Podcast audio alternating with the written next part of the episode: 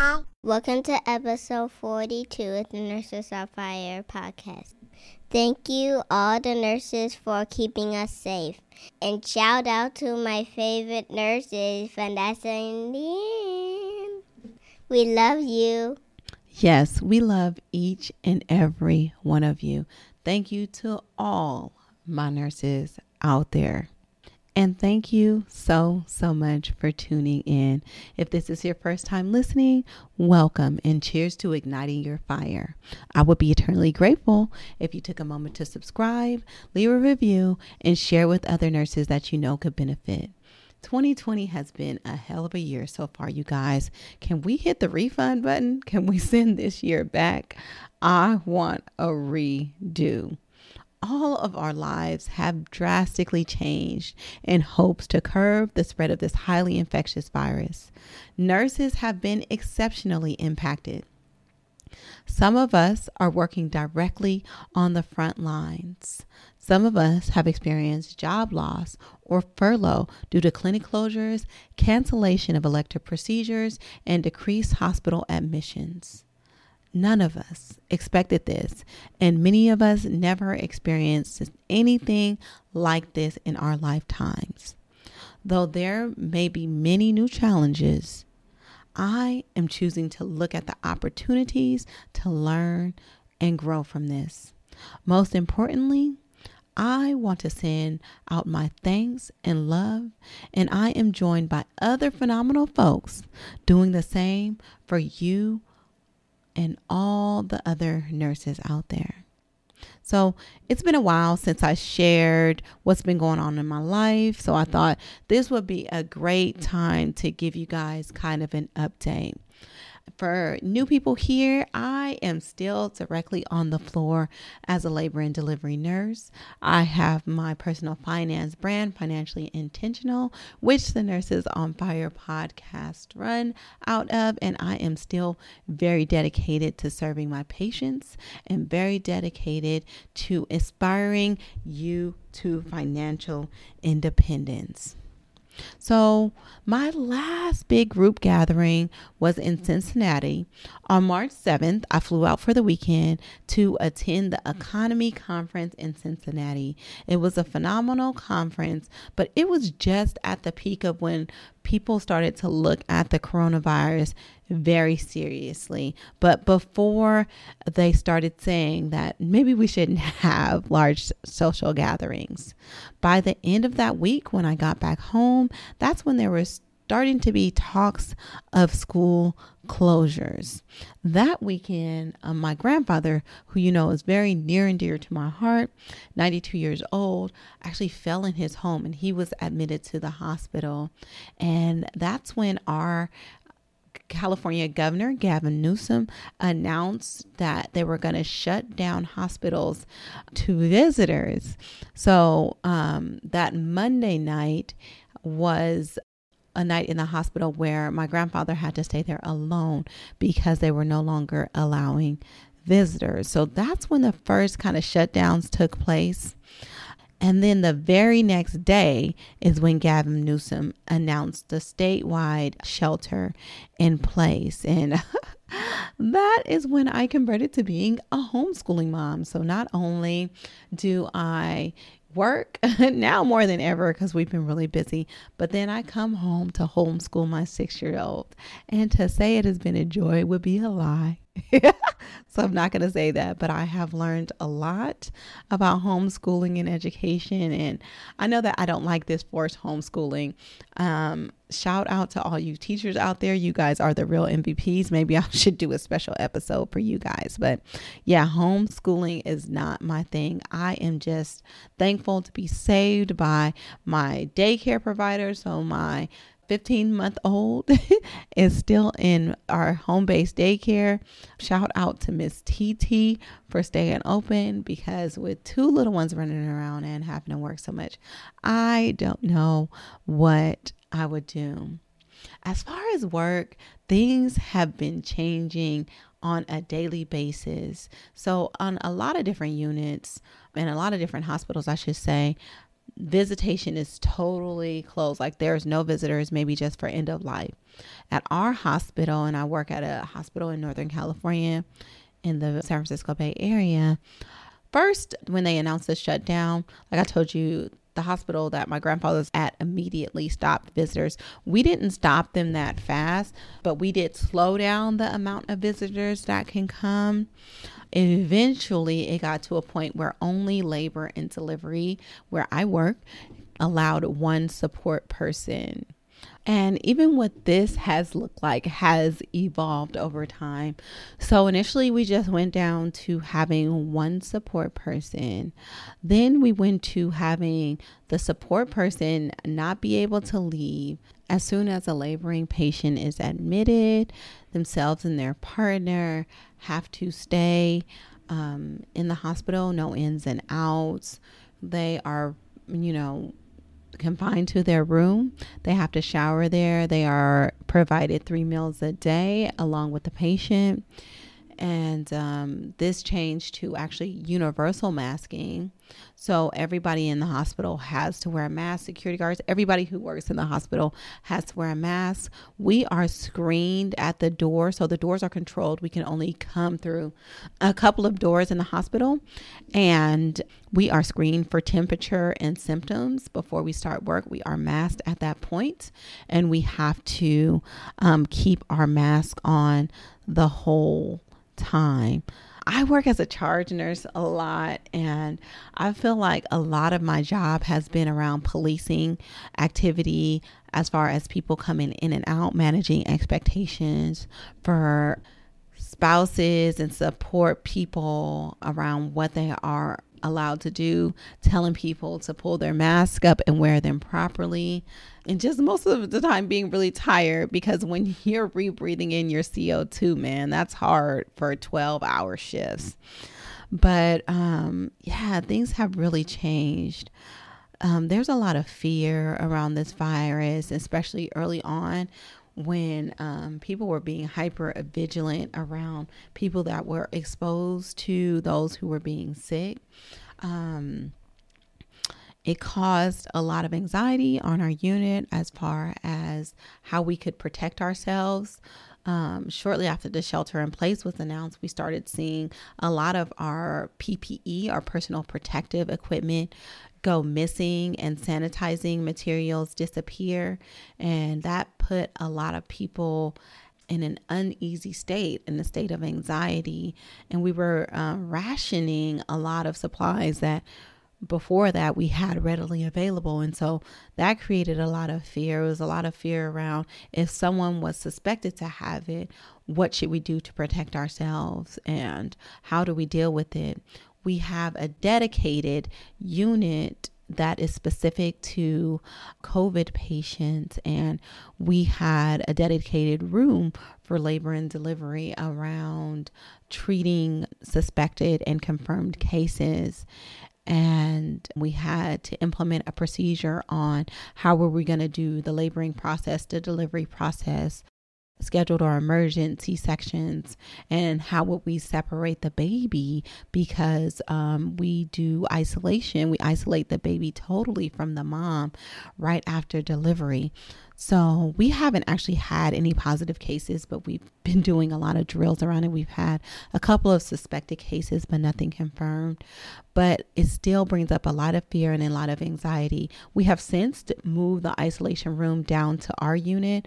It's ready to go if we do have a confirmed case. And what the hospital has done in response is turn a lot of regular rooms into negative pressure rooms in order to prepare for more cases. But just like I said, like overall, it's been a lot of fear, a lot of opportunity to, to discover the flaws in our system. Um, I, I say this over and over again. Like, I wonder where Joint Commission is. And if you don't know what Joint Commission is, it's our accrediting body that usually comes around and tells us we can't have coffee and food at our nursing station. Yet, um, we are expected to wear the same mask all day. We're expected to use equipment, reuse shields and masks. And you know, these are questionable times as far as the standards that we supposedly have set in place for patient safety and protection um, from us. So um, it is causing some tension and anxiety um, in between staff. There was this whole N95 battle is what I call it. And, you know, this back and forth of when we should use N95 masks because they are still in short supply. Um, and so it's been emails going back and forth and just, you know, a, a, debate on whether if we put oxygen on our patient because it's an aerosolizing procedure, meaning that it causes the virus to be airborne, do we have to wear N95 masks? So basically, we've gotten to a point that anytime we do a C section or a vaginal delivery, we are putting on N95 masks with a full face shield because as of last week, and this is gonna like two weeks ago when this podcast airs, but that has been deemed an aerosolizing procedure. So that's kind of been what's going on in my world. At home, everybody is safe. I'm convinced that when my daughter was hospitalized in January for RSV, we all kind of got coronavirus. And so I'm just believing that we are all um, at a place where we have the antibodies and we're not going to get it. So I just say my house is protected. Uh, I do what I can not to bring anything home. I'm hyper vigilant about that. But honey, if you got some Lysol spray, send it my way because we are short around here. but that's what's been going on in my world. But the reason for this podcast episode is really because I wanted to say thank you to all the nurses that are out there fighting the good fight, whether on the front lines or behind the scenes. You are highly valued and I know that what has given me a lot of comfort is the amount of people reaching out to me, checking to make sure that I'm okay, or just simply saying thank you. So I just want to say thank you from the bottom of my heart. We thank you as a family. I just feel like we are nurses because we want to serve, and in serving, we do put ourselves and our family at risk. This is what we signed up for, but this is definitely unprecedented. So it's okay to not be okay. It's okay to be sad. It's okay to be in fear, but know that you are loved. Know that people have your back and know that you are the real heroes. First, we have Ashleigh Evans of ashleyevans.com. Ashleigh is a future nurse, daughter of a nurse, and ex military officer starting nursing school at Yale this fall. Be on the lookout for her Nurses on Fire podcast episode number 46, where Ashleigh joins us to share her money story. Hi, my name is Ashleigh Evans, and I am the daughter of a 26 year Navy Nurse Corps veteran and a future nursing student myself when I see how nurses go to a hospital that has had multiple COVID 19 cases, it reminds me of when my mom went on her first deployment while I was in the seventh grade to the Philippines. And the reason why it reminds me of a deployment is because I know that look of how you guys kind of swallow your personal fear and swallow the fear for your family, and you have to do that transformation and go into work and flip the script because your patients depend on you to look joyful. Your patients depend on you to look hopeful. Your patients depend on you to give them, to have them believe, make them believe that they're going to be okay, regardless of whether that's the truth or not. And then after you have put aside all of your fears and your the fears for your family and the fears for your patients and the fears for yourself, you have to then flip the script again and go back home and do that same thing for your family members. And you guys do it day in and day out. When I also served in the military, and we constantly hear, Thank you for your service, thank you for your service, thank you for your service. You know, we're constantly called heroes, and it's so important for me that you guys, as nurses, hear someone say that you are a hero, that we salute you that we thank you for your service and thank you for standing the watch. So, um, from one service member to another type of service member, thank you, thank you, thank you. Keep standing the watch. Next, we have Adam Kol of AHK Coaching. He is a couples financial counselor and a good friend. Thank you so much for all you're doing. Just wanted to share my appreciation. And my father is a pharmacist, and you know, he's uh, in a slightly different situation, but out there as well, and that helps me appreciate it even more. So, thank you for the chance you're taking with your own wellness and that of your families to try and help out everyone else who's in need. Next up, we have another great friend, Chance Scoggins. Chance is a girl dad and life and business coach at Life Relaunch. This is Chance Scoggins from Nashville, Tennessee. Just wanted to say thank you to all the nurses, first responders, doctors, yes, but especially the nurses because anyone who's ever been in a hospital knows that the nurses are the heart, they're the center. So thank you for everything you've always done, but especially for what you're doing now. We know it's not easy and we appreciate you. Praying it all comes back to you a hundred times over because you deserve so much. Thank you. Next, we have Constance Evans, retired Navy nurse and mother to our first guest, Ashleigh Evans. This is Constance Evans, retired Navy captain. Wanted to give a shout out to all the nurses out there on the front line. I want to say thank you to serve and to work in this time of pandemic, giving your best, giving your all and really not asking for much in return. You are the true heroes out there. We love you. We pray for you every day. We thank you. God bless you and your family. And God bless the patients that you're taking care of and your co-workers.